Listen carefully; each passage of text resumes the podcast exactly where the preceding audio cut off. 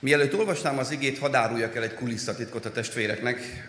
Azt hiszem, hogy a múlt hét előtti héten voltam szombaton egy Nyíregyházán egy ifjúsági alkalmon szolgálni, és hát ott nem sok powerpontos előadást csináltam még, de ott az Úr úgy indította a lelkemet, hogy készítsek egy ilyet. Persze azt is elárulom, hogy mikor megcsináltam, akkor az egyik gyermekem megnézte, és pff, ezen javítani kell, úgyhogy javított rajta, innen is köszönöm néki. És én nekem szokatlan ez, de most valahogy az Úr nem hagyott békén, és azt mondta, hogy egy kicsit átalakítva a gyülekezetnek ezzel jöjjek a testvéreknek. Ha idétlen vagyok, nézzék el nekem a testvérek. De Isten igéit fogom olvasni, és ezen a különleges utazáson, amelyet a szívemre helyezett az Úr, a Lukács evangéliumának kilencedik eh, fejezetébe viszel bennünket az Úr lelke az ő igéje által. Ebből is nagyon hosszú lenne felolvasni az egészet, de rá fogunk majd térni egy-két részre. Ebből is a 28. igevestől a megdicsőülésnek az alkalmát, történetét szeretném felolvasni alapigeként. Tehát Isten igét a Lukács evangéliumnak 9. fejezetének 28. igeversétől fogom olvasni, ha tehetjük, akkor fönnállva hallgassuk meg. Tehát Lukács evangéliumának 9. fejezete, 28. igevers.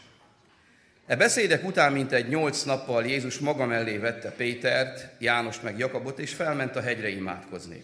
Imádkozás közben arca elváltozott, és juhája fehéren tündöklött.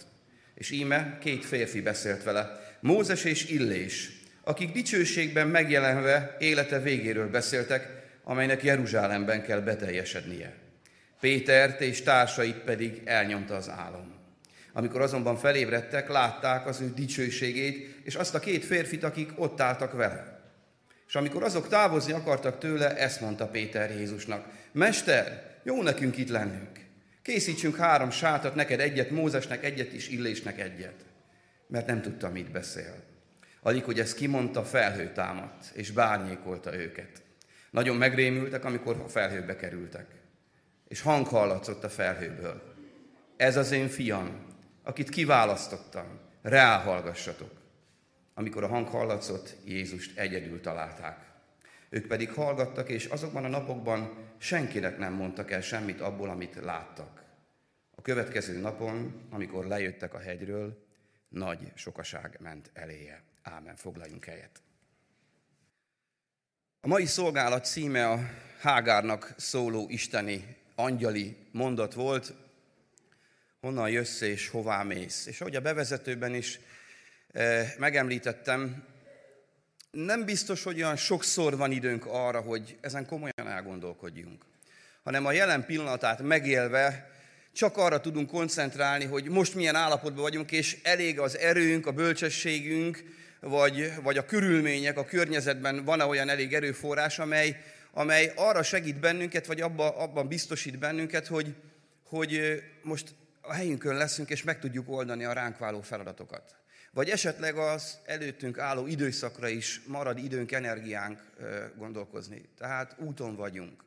Hágár is úton volt, és mi is megérkeztünk ma ebbe az Isten tiszteletbe, erre az alkalomra különböző állapotban, és itt jelen kell lennünk, meg kell élnünk ennek az alkalomnak az áldását, minden nehézségét, az üzenetekre is figyelnünk kell, és valahogy tovább kell mennünk. És nagyon fontos, hogy kihasználjuk ezt a pillanatot, ezt a pár percet vagy órát, hogy úgy tudjunk tovább menni, ahogy, ahogy nekünk jó lesz. Hogyan valósulhat ez meg? Hát úgy, hogy Istennel megyünk tovább. Vannak itt közöttünk olyanok, akik hát Krisztusnak még nem adták át az életüket, és Krisztus közelében messziről hallgatva őt járnak, vagy egyáltalán nem figyelnek rá, vagy amikor szükségben vannak, ezt is sokszor mondtuk már, akkor hozzáfordulnak tanácsért, de egyébként a többi időben, az életükben nem nagyon foglalkoznak ezzel. És vannak olyanok, akik már régóta Jézussal járnak, és különböző helyzetben vannak. Vannak olyanok is közöttünk, akiknek ma kellene talán úgy megerősödniük, hogy azon az úton is maradjanak, ahol már elindultak. Előttünk van egy ábra, két út van. Testvérek, sok út van, de valójában a Biblia Isten szent lelke segítségével az igazságot mutatja meg, leegyszerűsíti, de közben ezzel meg is nehezíti az emberi életet. Az Isten igéje szerint, Isten szerint, a Szent Háromság Isten szerint két út van.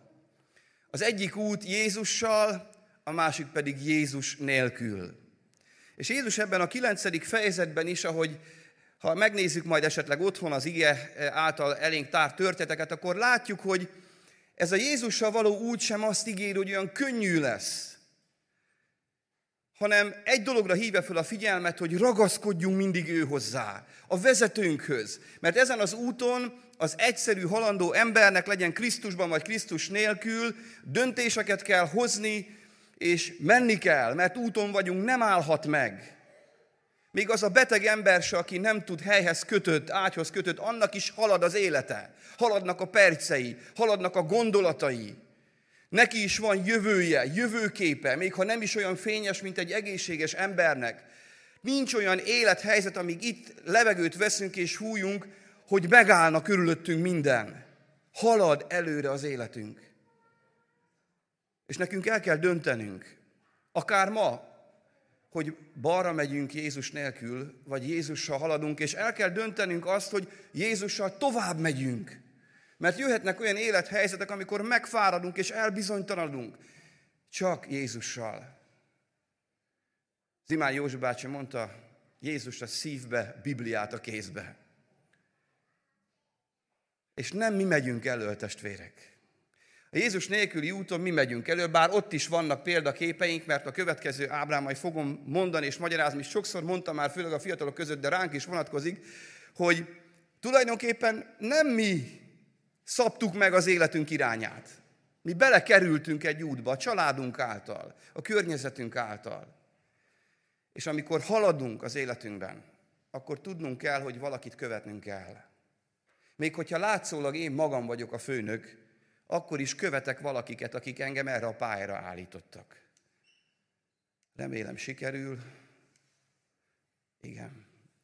Na hát vannak képek, nem, nem tudom mennyire látszik, de úton vagyunk, és megérkeztünk, és hogy előbb mondtam, pályára állítottak bennünket, és hát a természetünk, a személyiség vonásainkat a szüleink meghatározzák, a tanáraink, a vasárnapiskola tanítóink, a környezetünkben élő emberek, és hát az első két, ott a bal felső, nekem legalábbis a bal felső sarokban, de hogyha nézzük, akkor így, akkor ott egy autópálya van, ahol rengeteg autó jár. Mindenféle minőségű, gyorsabb, lassabb, és vannak, akik a belső sávban szeretnek hasítani, és nagyon gyors tempót élnek. Vannak, akik csak ott ilyen ügető tempóban, mondjuk pályán nem célszerű haladnak, a külső sávban, vagy a leállósában helyzetjelzővel.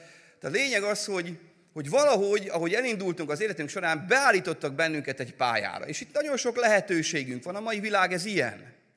Nem tudom, hogy melyikünk hol határozza meg magát, hogy a belső sávban szeret gyorsan haladni, vagy lassabb tempóban.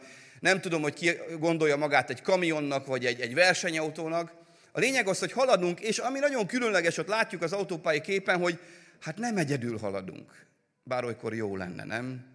Akik nem tudnak annyira rugalmasan vagy biztonságosan vezetni, azok örülnének, hogyha nem lenne csomó zavaró körülmény ott körülöttük. De hát az utunkat nem egyedül járjuk. Mindenféle ember van. Nálunk gyorsabbak, akikre talán irigykedünk. Aztán nálunk lassabbak, akiket arrébb löknénk egy kicsit. Vagy fénykürtölnénk nekik, hogy húzódj már le. És különböző személyiség típusúakká válunk, és, és így kell haladnunk, hogy nehezítjük egymás körülményeit, életét, és úton kell lennünk, oda kell érnünk a célba. Aztán lehet, hogy valaki olyan élethelyzetben van, mint az a középső kép. Hát én nem tudom, hogy tudnék onnan kitalálni. Lehet ilyen élethelyzet. Lehet, hogy valakinek az élethelyzetét éppen a családi körülmények tették ilyenné. Azok az emberek, akik nem voltak feladatuk magaslatán, és hát talán most egy ilyen kaotikusnak látszó helyzetben vannak, de hogyha tartjuk az útirányt, akkor hát onnan is ki lehet találni valószínű, mert azt egy mérnök ember vagy mérnök emberek megtervezték.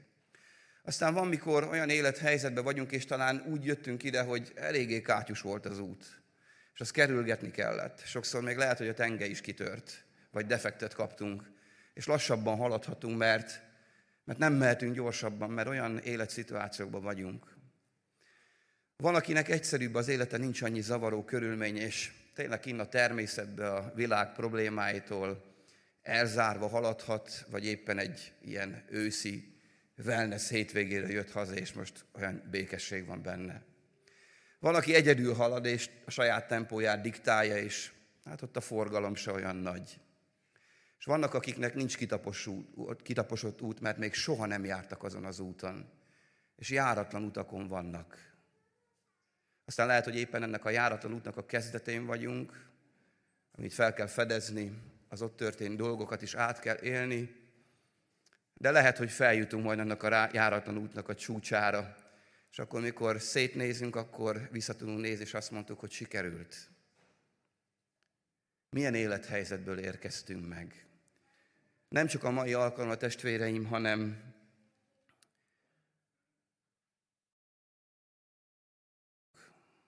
családban, gyülekezetben, és ki tudja, hogy hogyan. Aztán van egy másik nagyon érdekes kérdés. Ott két autó van, hát aki ismeri a régebbi születésűek, azok tudják, hogy ezt Trabantnak hívják, a másik az Audi, az egy jobb autó. A fiataloknak ezt tettem ezt a kérdést föl, hogy milyen a Verdád. Hát lassan megy most. Egyszerűbb, nem olyan bonyolult megépítésű, mint az a szuperautó. Vagy olyan mai, olyan régebbi típusú, de megy, vagy olyan mai, olyan elegáns és, és igazán értékes. Gyorsan halad, vagy lassan? Mennyit érsz? Nagyon érdekes, mert mikor kerestem a képet, nekem volt Trabantom, az úrtól kaptunk egy autót, annak idején imádságra kaptuk, és én nagyon örültem. Akkor beleültem 90-nel, kihúztam magam, és hasítottam a négyesem. Akkor még elfért benne a család. Hát amikor megláttam mellettem a lámpánál megállni egy, egy, egy jobb autót, akkor hát nem mondom, hogy nem gondolkodtam el, hogy hát azért jó lenne, de hát az úrtól kaptam, na, hát nem tettem így ki a könyökömet úgy, mint a szomszéd autóba a sofőr. De hát, na, gurult, odaértünk vele, és az első püspöknál az első idős hölgyet, aki bemerítkezett, azzal a sárga trabanttal vittem. Csodálatos volt. Milyen a verdád? Milyen az életed? Mennyi értéke van neki? Ki határozza ezt meg? Elég mókás lenne, nem? Hogy beérkezne egy Trabant, meg egy ilyen Audi egy kereszteződésbe, és akkor a Trabant elkezdeni túráztatni a Trabant gazdája, sofőrje az Audi mellett. Van ilyen, nem? Mikor olyan emberek vannak, és talán mi is kerültünk ilyen helyzetbe, hogy azt gondoltuk, és meg akartuk mutatni az Audisnak is mellettünk, hogy, hogy én is vagyok valaki, és, és, és hát mindent beleadtam, és olyan feladatokba is beleálltam, amikben nem kellett volna, mert nem volt rám szadba az a ruha. De magam följebb emeltem, és bár Trabantba ültem, mégis azt képzeltem el, hogy Audim van. Aztán olyan szituáció is előfordult, mikor az Audiból kinéz valaki úgy, hogy hát te csak ennyi vagy.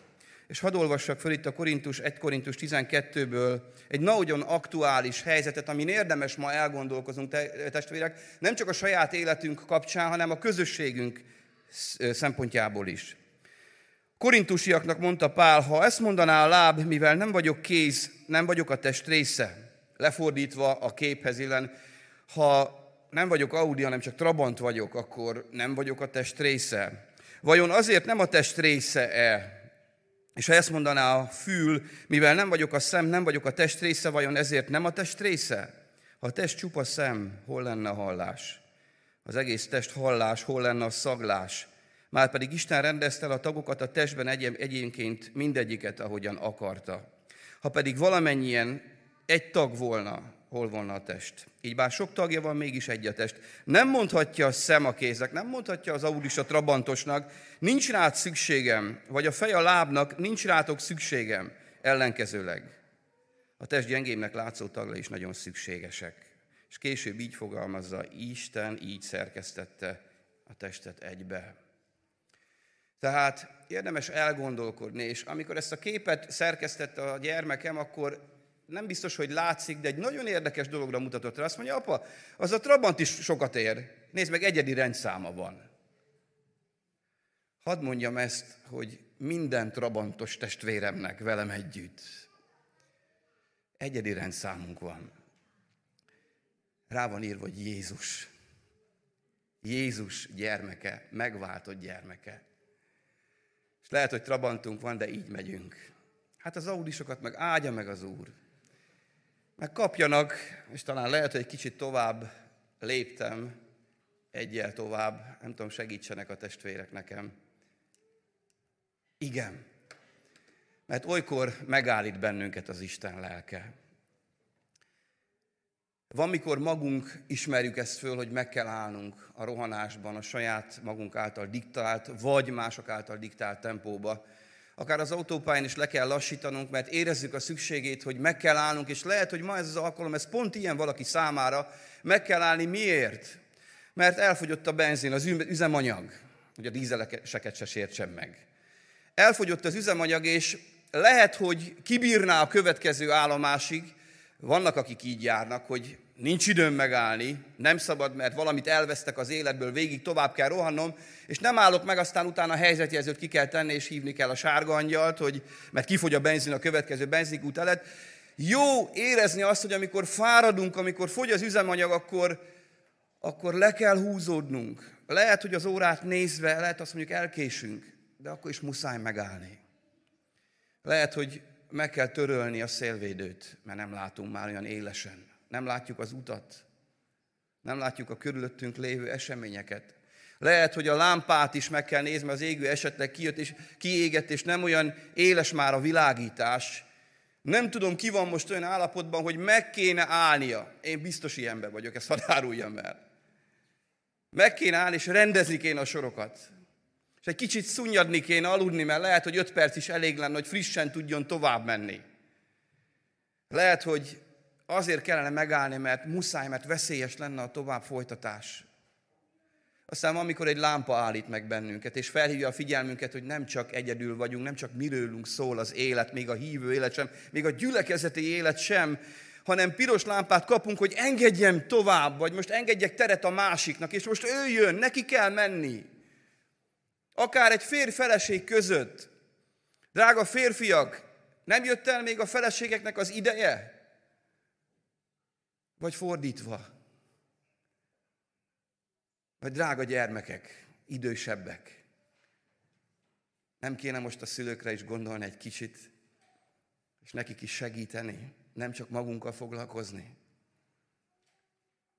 A gyülekezetben szolgálatot átadni újaknak, vagy valakit előre engedni. Piros lámpa az ilyen. Sokkal jobb a stop tábla, ott is meg kell állni. De ott, ott is a miénk a döntés, de talán ott egyértelmű, mert a stop táblát ki lehet felejteni, bár annak következménye lesznek. És ma reggel, mikor újra néztem a PPT-t, akkor lettem figyelmes, hogy a stop tábla fölött ott elég szép háttér van. És jött ez a gondolat, hogy amikor az Isten rak egy stop táblát, lehet, hogy azért teszi, hogy megálljak és gyönyörködjek a környezetben. A közlekedésre figyel ember részesen veszi, hogy ott hegyvidék van, hogy szép a vidék. Mikor gyönyörködtem utoljára? Abban, amiben lehet, vagy abban, akiben lehet. Mikor gyönyörködtem az életem párjába? Hát konfliktusban vagyunk, fasírban vagyunk, hogy gyönyörködjek benne. Sokkal szebb volt fiatalon. Meg sokkal szebb, amikor mosolyog. Mikor gyönyörködtem a gyermekeimben, amikor annyi baj van velük. Annyi energiám rájuk megy, és annyira sok fájdalmat okoznak, mert nem úgy élnek, ahogy én Tudtam-e bennük gyönyörködni? Vagy csak a problémát láttam, vagy csak azt láttam, hogy már mennék és csinálnám, ötletem is vannak, de az Isten megállított egy stop táblába, és észreveszem, hogy mi van körülöttem. Ezt most magamnak is mondom. Mikor gyönyörködtünk a gyülekezetünkben? Mikor annyi probléma van? Mikor vettem észre azokat az áldásokat, amiket Isten rajtuk keresztül ad? Ó, de hát annyi probléma van. Stop. Piros lámpa. Aztán amikor körforgalomba érünk, Erdélyben ugye sok körforgalommal jártam úgy nem is olyan régen, hogy mennem kellett vagy három kört, mire észrevettem, hogy melyik az a kiárat, ahol menni kell.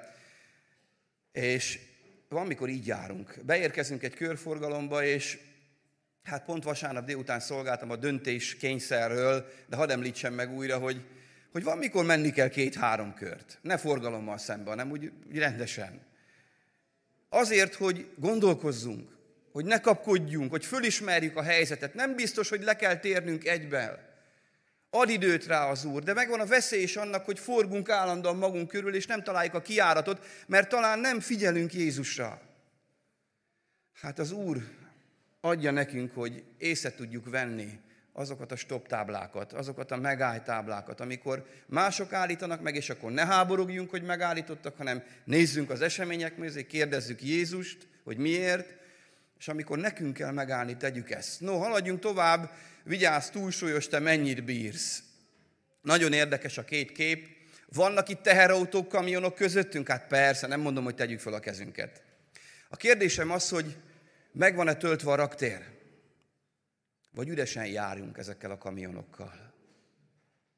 Nem erre lettünk teremtve, hanem arra, hogy sok terhet hordozzunk, de mégsem hordozzuk. Drága testvéreim, hol vannak a Debreceni Baptista gyülekezetben a szolgálók? Hol vannak a kamionok?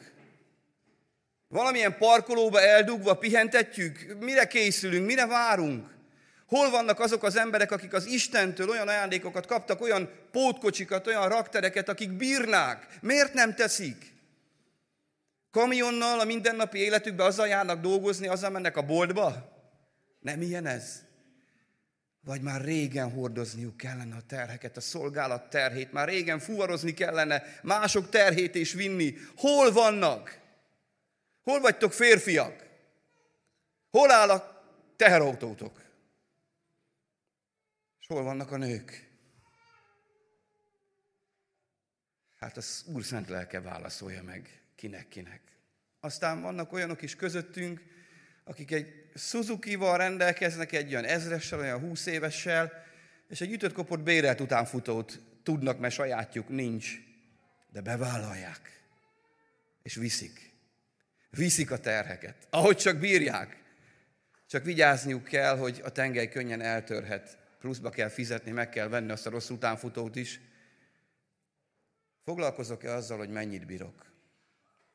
Vagy vannak olyanok, akik, ó, ha neked van utánfutód, akkor rakjunk rá még, hadd bírja. Aztán, hogy mi lesz vele? Imádkozunk még mielőtt elindulna, ámen mondunk rá, aztán utána majd lesz valahogy. Én nem vagyok ott az úton, mikor tengelytörés szenved, vagy leszakad a pótkocsi. Így is lehet tenni. Testvérek, ez egy olyan fontos dolog az életünkben, hogy mennyit bírunk, mennyit kell vállalnunk, és miért nem vállaljuk, amit viszont nekünk kellene hordozni.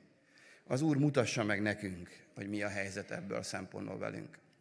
Aztán az útalágázáshoz vég, vég, visszatérve, nagyon érdekes, mert vannak olyan helyzetek, hogy merre menjek, merre menjek ma tovább. Ha mondjuk az ide érkezésemből az előző diák segítségével az ige kapcsán felismertem valamit, hogy hogy érkeztem ide, merre menjek tovább, bemerem-e vállalni azt a sárga nyilat? amikor mindenki más fele megy. A józanész is az diktálná. De Isten szent lelke azt mondja, így felkapcsolja a világosságot, legyen a sárga nyíl a fénynek, az Isten világosságának a jelképes szimbóluma, hogy neked annak ellenére sem arra kell menned, hogy ezen mennek a másik irányba, neked erre kell menni, mert erre mutatja Isten lelke az utat. Ó, milyen bátorság kell hozzá, hogy ebbe beleálljunk. Kit követünk, testvéreim? Vannak példaképeink. Vannak régi tanáraink, akikre emlékezünk, régi lelkipásztorok, akiket talán még most is emléke, emlékszünk rájuk, és vannak olyan emberek, akik után megyünk olyan gondolkodásmód, minden szinterén az életünkbe. Kire figyelünk? És eljutunk itt a történetünkhöz, amikor a felolvasott történet a Lukács evangélium 9. fejezetéből olvastam. Jézus Krisztus kiküldte a 12 tanítványát, hatalmat ad nékik, olyan dolgokat élnek át, amit még soha, betegek gyógyulnak, aztán Jézus, mikor visszajönnek és beszámolót tartanak, és áradoznak, lehet, hogy magukról, vagy Jézusról, akkor elviszi őket, elvonul velük. Lecsendesíti a lelküket. Mert magukra fókuszáltak. Talán ők lettek maguk példaképévé. Jézus lecsendesít őket, és magára mutat. És ott van az ötezrek megvendégelése amikor ezeket a sikerittas tanítványokat beleviszi egy olyan élethelyzetbe, amiben még soha nem jártak, és megmutatkozik. És az történik, hogy csodát látnak. És itt hadd tegyek egy apró kis üzenetet, amit az Úr a szívemre helyezett. Sokszor mi hívő emberek az ötezrek megvendégeléséből arra jöttünk újra és újra, hogy amin van, tegyem oda Isten kezébe, és ez jó. Csak az a baj, hogy sokszor tényleg kevésnek látjuk ezeket, vagy méltatlannak érezzük magunkat, és elfeledkezünk arról, hogy ennek a történetnek az is az üzenete, hogy Jézus nem csak azt kérte el tőlük, amiük volt, hanem elkérte a hiányaikat is. Azt is elkérte, amiük nincs. Hozd ma a hiányaidat Jézushoz. Hadd vegye kézbe, hadd áldja meg. És ennek ellenére, amikor olyan sikeres életszakaszban voltak ezek a tanítványok, Jézus megállítja őket, és szembesíti azzal őket, hogy valójában ti kit követtek. Eddig követtetek engem, és jó volt. De ti vállaljátok a következő útszakaszt is, ami nem olyan könnyű. Amilyen, ami, ami, ami nem, hogy könnyű, nem könnyű, hanem nehéz. És áldozatokkal fog járni. És megkérdezi tőlük, mi a véleményetek rólam? Kinek tartanak az emberek engem? Annak idején, amikor a testvérek meghívtak, ez volt a bemutatkozó szolgálatom. Nem szeretnék újra prédikálni belőle, de egy mondatot elmondanék. Hatással van ránk, hogy kinek tartják Jézust, nem csak a külvilágban, hanem itt a gyülekezetben is. Különböző istenkép, kinek tartja mellettem élő, kinek tartja a te párod most Jézust. Nem látja a szabadítót, csügget, igen, lehet, hogy így látja. Lehet, hogy most ő abban az élethelyzetben ennek látja. Túl kevésnek látja. Vagy olyan hatalmasnak, aki őt megszabadította, de a mellette élőt nem. Kétségeink támadhatnak. Kinek tartanak melletted? Kinek tartják az emberek Jézust? És utána megkérdezi tőlük, ti kinek tartatok engem most? Kinek tartom Jézus Krisztust most? Kinek szeretném? Milyen álmom van? Ez is fontos, de a válasz az, most ki neked az Isten fia. Lehet, hogy már megváltott, de talán most nem érzed magadhoz olyan közel. Ki ő neked? Csorbult a hatalma? Gyengébb lett? Elfelejtkezett rólad? Ő nem változott. Változásnak árnyéka sincs rajta. És Jézus Krisztus miután megkapta a választ, újra csak arra az útra terel a fókuszt, és idősebbek ismerjük ezt a képet, nekem nagyon tetszett annak ide, ez egy örökzöld kép, ha lehet azt mondani, a széles út, a keskeny út, és az a, keske, vagy a széles út az sokkal izgalmasabbnak tűnik, nem? Meg biztonságot ad, hogy sokan járnak rajta. A keskeny úton kevesebb, ott is ilyen hátizsákot cipelnek az emberek, de nézzük a célt, hogy hova vezet. Akármilyen tempóba, akármilyen verdával, kamionnal, utánfutóval, ahogy haladok, Biztos, hogy oda megyek, ahol az Isten hívott. Ezt csak akkor tudom megtenni, ha Jézus követem szorosan. Szorosan. Követed Jézust? Testvérek, olyan egyszerű ez a kérdés. De engedjük a szívünk mélyére, Jézus után megyek, vagy előre rohantam. És azt várnám, hogy ő kövessen engem. Vagy nem Jézus követek, hanem másokat követek teóriákat, teológiákat, ki tudja milyen keresztény gondolkodásmódot követek, és már nem Jézust. Már itt van a Biblia előttem, az ige, ismeret minden, őt követem, de nincs ott az élő Isten lelke által Jézus, aki magyarázza az igét. Ha a Bibliát úgy fordítom, hogy nekem jó, ahogy viszket a fülem, akkor nem Jézus követem, bár majdnem minden úgy történik, hanem magamat, a saját gondolkodásomat, vagy egy közösséget.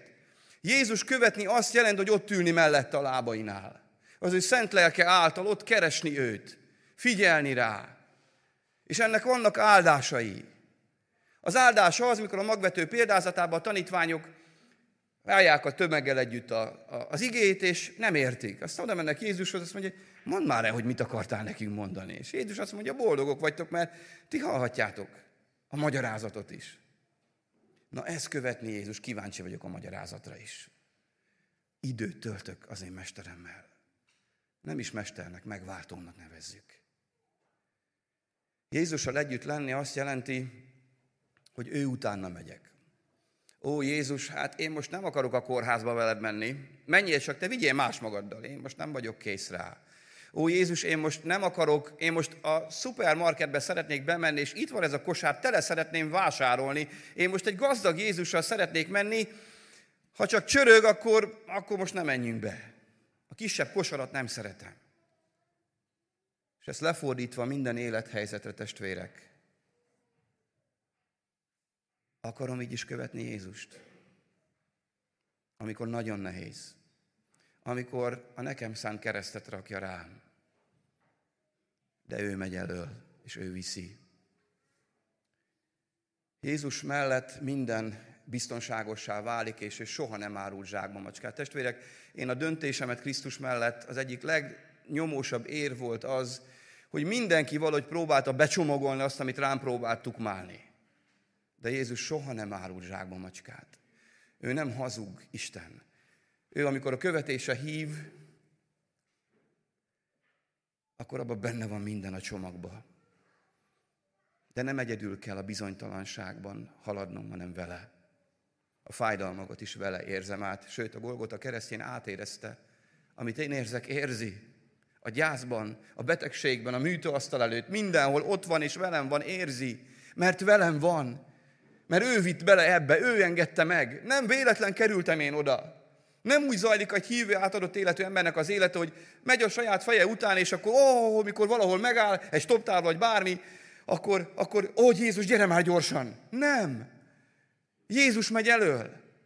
És elveszi Jézustól a nehéz időszakokat is. És hiszi azt, hogy Jézus vitte ebbe bele. Miért? Mert szereti. És meg akarja dicsőíteni magát, és arról akar beszélni, meg azt akarja megmutatni, hogy valójában ki ő, és ki én, ki vagyok én. Ott van a kijelentés mellette, az Isten közelségében, ott vannak megtapasztalások, ott van öröm, bánat, biztonság. És testvérek, ez a kép annyira kifejező, mert megmutatja, hogy ki vagyok én. Nem csak az, hogy ki voltam, azt is megmutatja, hogy milyen úton, hogyan formálódva jöttem ide, hanem megmutatja ma, ki vagyok én. És ha az igét magamnak hallgatom, akkor abban a fényben olyan csodálatos és kifejező, hogy mellette lévő emberek, mert együtt haladunk az úton, ők árnyékban vannak. Amikor Isten mutatja meg, hogy ki vagyok, akkor nem számít, hogy ki mellettem lévő. Akkor nem a másikkal foglalkozok, testvéreim. Nem őket ítélem, őket okolom, vagy őket irigylem. Nem nekik szegezem fel a kérdéseket, hanem az Isten fény az csak rám világít. Hát ez nem olyan rivalda fény, de ez egy biztonságot adó fény amikor csak a saját árnyékomat látom, csak magamat látom az Isten világosságában.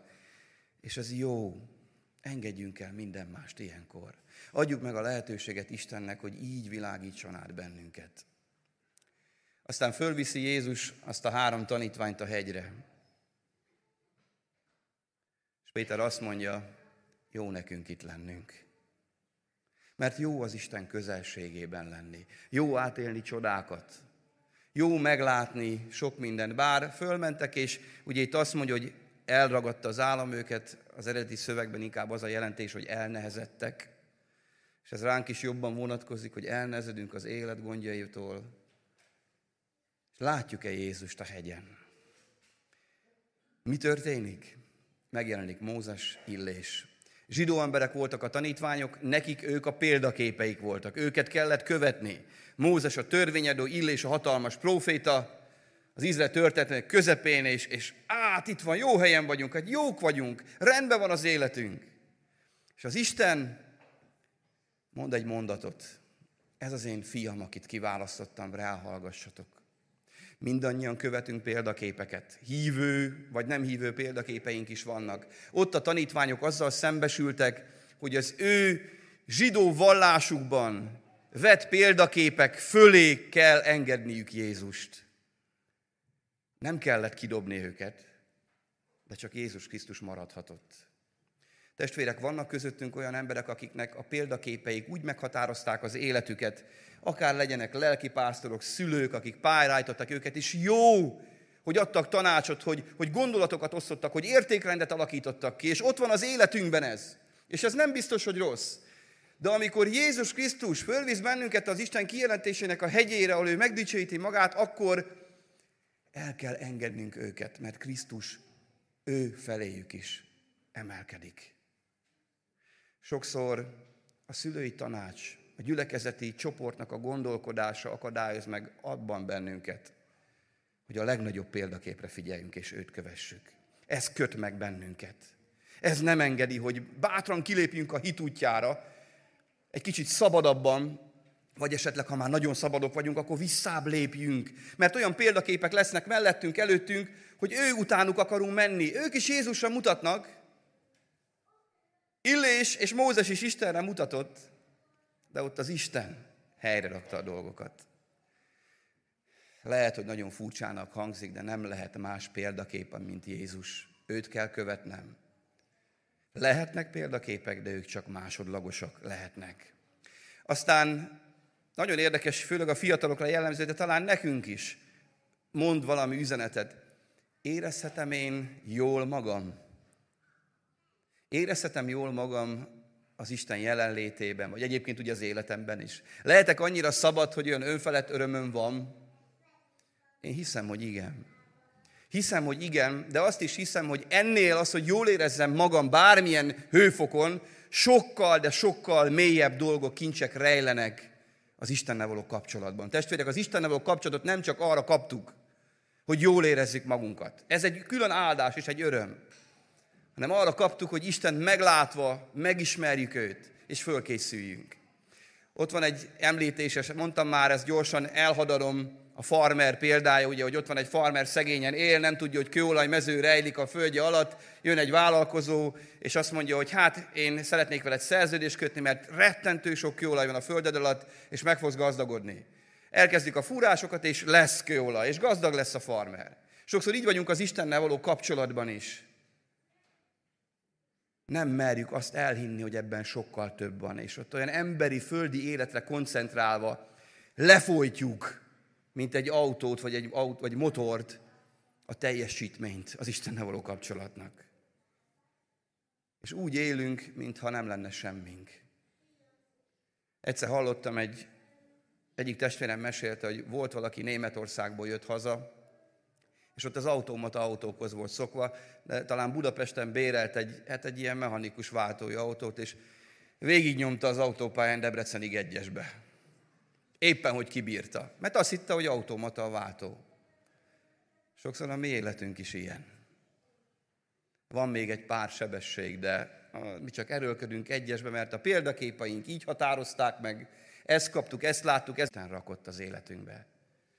És ezek a sebességek arra is jó, hogy a hegyre menjünk Jézussal, és arra is jó, hogy a motorféket használva lejöjjünk onnan.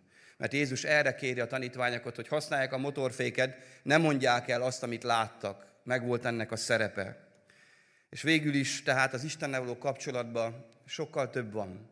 Ma itt meglátom ezt, hogy az életemben az Isten sokkal többet munkálkodhatna, vagy azt mondom, hogy nekem jó ez a, ez a kettes sebesség az életemben. Testvérek, hajrá! Lássuk meg, hogy az Istennel való kapcsolatban sokkal több van, mint amennyit kiaknáztunk belőle. Jézussal és nélküle a következő napon, amikor lejöttek a hegyről, nagy sokaság ment eléje. Ez a kép kifejező. Sokszor mi azt hiszük, hogy mi vagyunk az az ember, aki a térdelőt átkarolja. Lehet, hogy ilyenbe is, helyzetbe is kerülünk. De ez, az, ez, ez, a, ez a személy ott ebben a kis alkotásban, ez Jézus legyen. Mit érdeljünk ott? A tanítványok, akik lemaradtak, nem tudták megszabadítani a beteg fiút, az epilepsziás fiút. Nem tudták megszabadítani, Jézus nélkül. Pedig hát kiküldte őket 12-ként a fejezet elején olvassuk. Nem volt ott mellettük Jézus. Valami hibázott. Nem volt a közvetlen közelébe, és amikor Jézus lejön a hegyről, akkor odalép mellettük, és Jézussal már átérik a szabadulást. Testvérek, Jézus nélkül beteg marad az életünk. Viszont Jézus Krisztust, ha engedjük, és mi szorosan mellette követjük őt, akkor átélhetjük a szabadulást az életünkben. Te is nagynak látod őt? Mert a történet végén, itt mikor a fiú meggyógyul, azt olvassuk, minnyájan elámultak az Isten nagyságán. Hát adjon hálát az, aki most éppen így van, hogy valami olyan dolog történt az életében, hogy elámult az Isten nagyságán. Még akkor is, hogyha rossz volt, ha nehéz volt, de elámult az Isten nagyságán. Mert ennek a kacifántos útnak gyors tempóval, különböző járművel járva, különböző állomásokon megállva, hegytetőn, völgyön keresztül haladva, egy lényege van, és itt csúcsosodik ki ez a rész, ez a szolgálat. Hogy meglássam, hogy elámuljak Isten nagyságán. Mert Isten a legnagyobb. A Szent Háromság Isten a legnagyobb. Ő mindenben leg. Ő a legnagyobb szabadító. Ő a legbölcsebb. Ő a legnagyobb király. A leghatalmasabb úr. A legjobban szeret bennünket. A legjobb tempót diktálja. A legjobb időpontban állít meg. Ő a leg, leg, leg, leg, leg, a leges leg. Ő Jézus. Ő Jézus. A legnagyobb. A te életedben is az. Adj becsületes választ ma erre. Ámen. Imádkozunk, testvérek. Istenünk, azért adunk hálát, hogyha így van a szívünkben, hogy bár olyan furcsa életszakaszok voltak az életünkben, és talán most is olyan nehéz, sok minden nem értünk, sok kétségünk van, vagy talán éppen erősek vagyunk, száguldunk, vagy éppen döcögünk. Köszönjük, hogy te követésre hívsz ma bennünket. Könyörülj rajtunk, és ott, hogy vegyük észre, amikor mi megyünk, és úgy próbálunk téged is magunkkal csalni. Segíts meg minket, hogy megálljunk, és most beálljunk a sorba, hogy utánad menjünk. Tartsuk a te tempódat, amikor te megállsz, megálljunk. Amikor gyorsabbra veszed lépteidet, menjünk mi is. Hadd töltsük meg a kamionokat, Uram. Hadd kerüljünk újra szolgálatba, hadd vállaljunk több terhet, vagy éppen hadd tegyünk le, ha nem bírjuk. Ne számítson a megfelelési kényszer. Uram, hadd légy a példaképünk. Hadd adjunk becsületes választ arra, hogy Te ki vagy. És ott a hegyen hadd lássuk meg azt, hogy a veled való kapcsolatban sokkal több van, mint amit most megtapasztaltunk, akár eddig életünkben is.